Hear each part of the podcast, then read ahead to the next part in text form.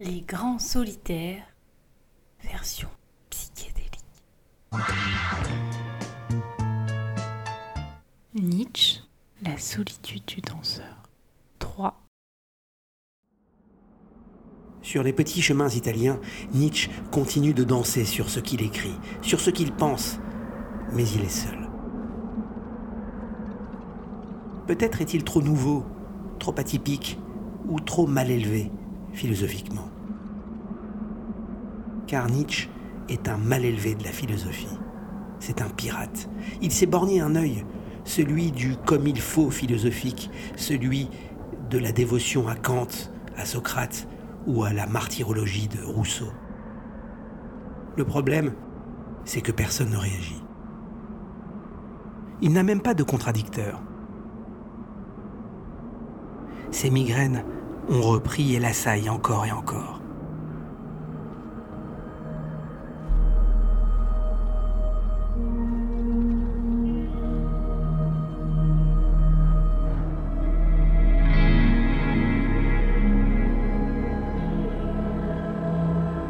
Il ne peut même plus sortir à la lumière du jour. Et des problèmes de cécité l'obligent à modifier sa philosophie.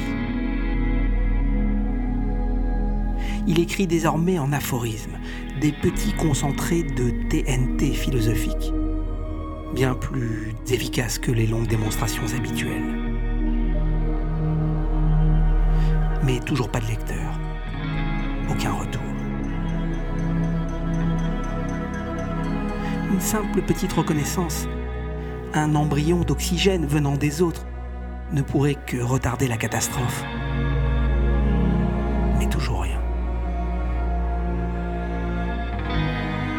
Ces adresses sont des postes restantes qu'il crée au fil de ses voyages, mais aucun courrier.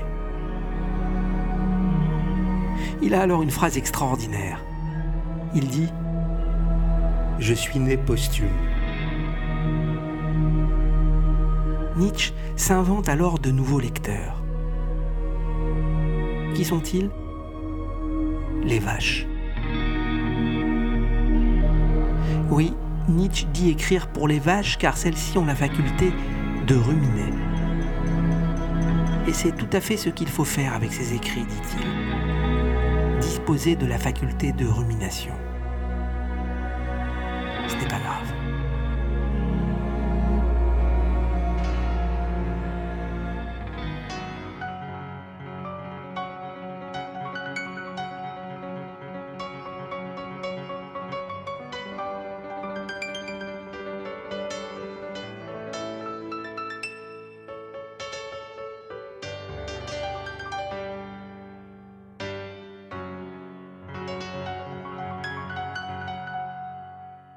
En 1880, il se rend à Venise.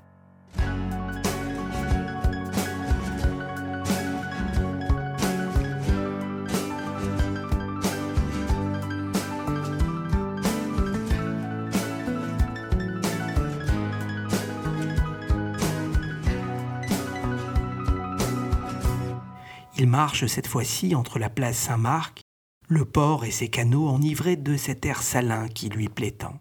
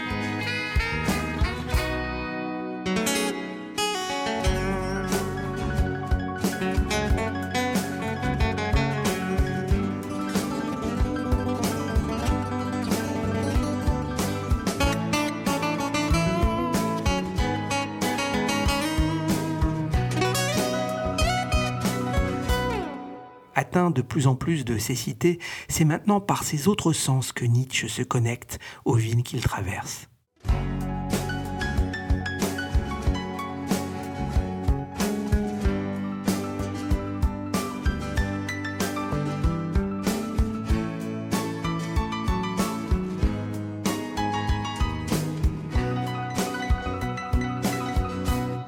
Venise, c'est le port saturé d'odeurs de poissons ou encore l'air du grand large qui le font voyager.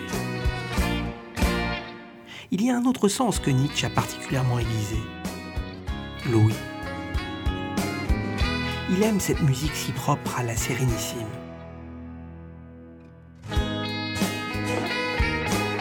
Le voilà qui écoute Venise. Il se guérit par les sons et l'air. Sa danse reprend.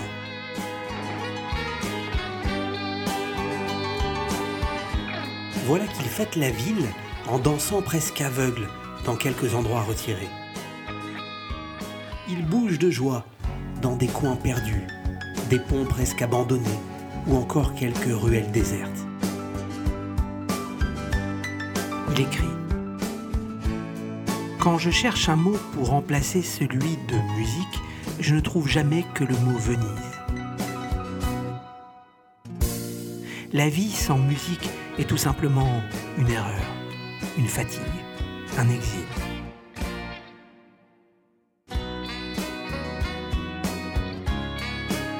Les Vénitiens, le voyant passer avec ses livres sous le le nomment El Piccolo Santo. Certains même lui offrent un cierge comme s'ils voyaient en lui un prophète. Mais un prophète sans peuple ou sans auditoire.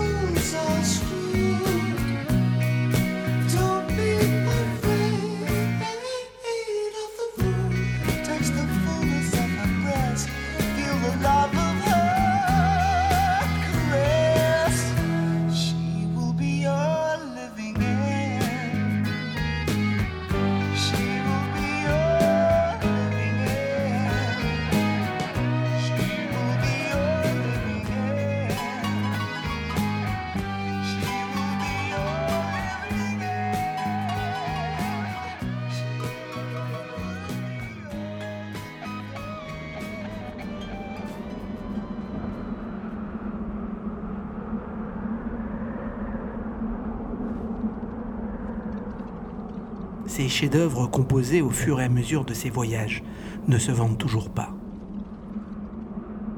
La question qu'il se pose est combien de temps un homme peut-il se nourrir de sa propre substance? Sans s'en rendre compte, Nietzsche file désormais tout droit vers une catastrophe personnelle irrémédiable.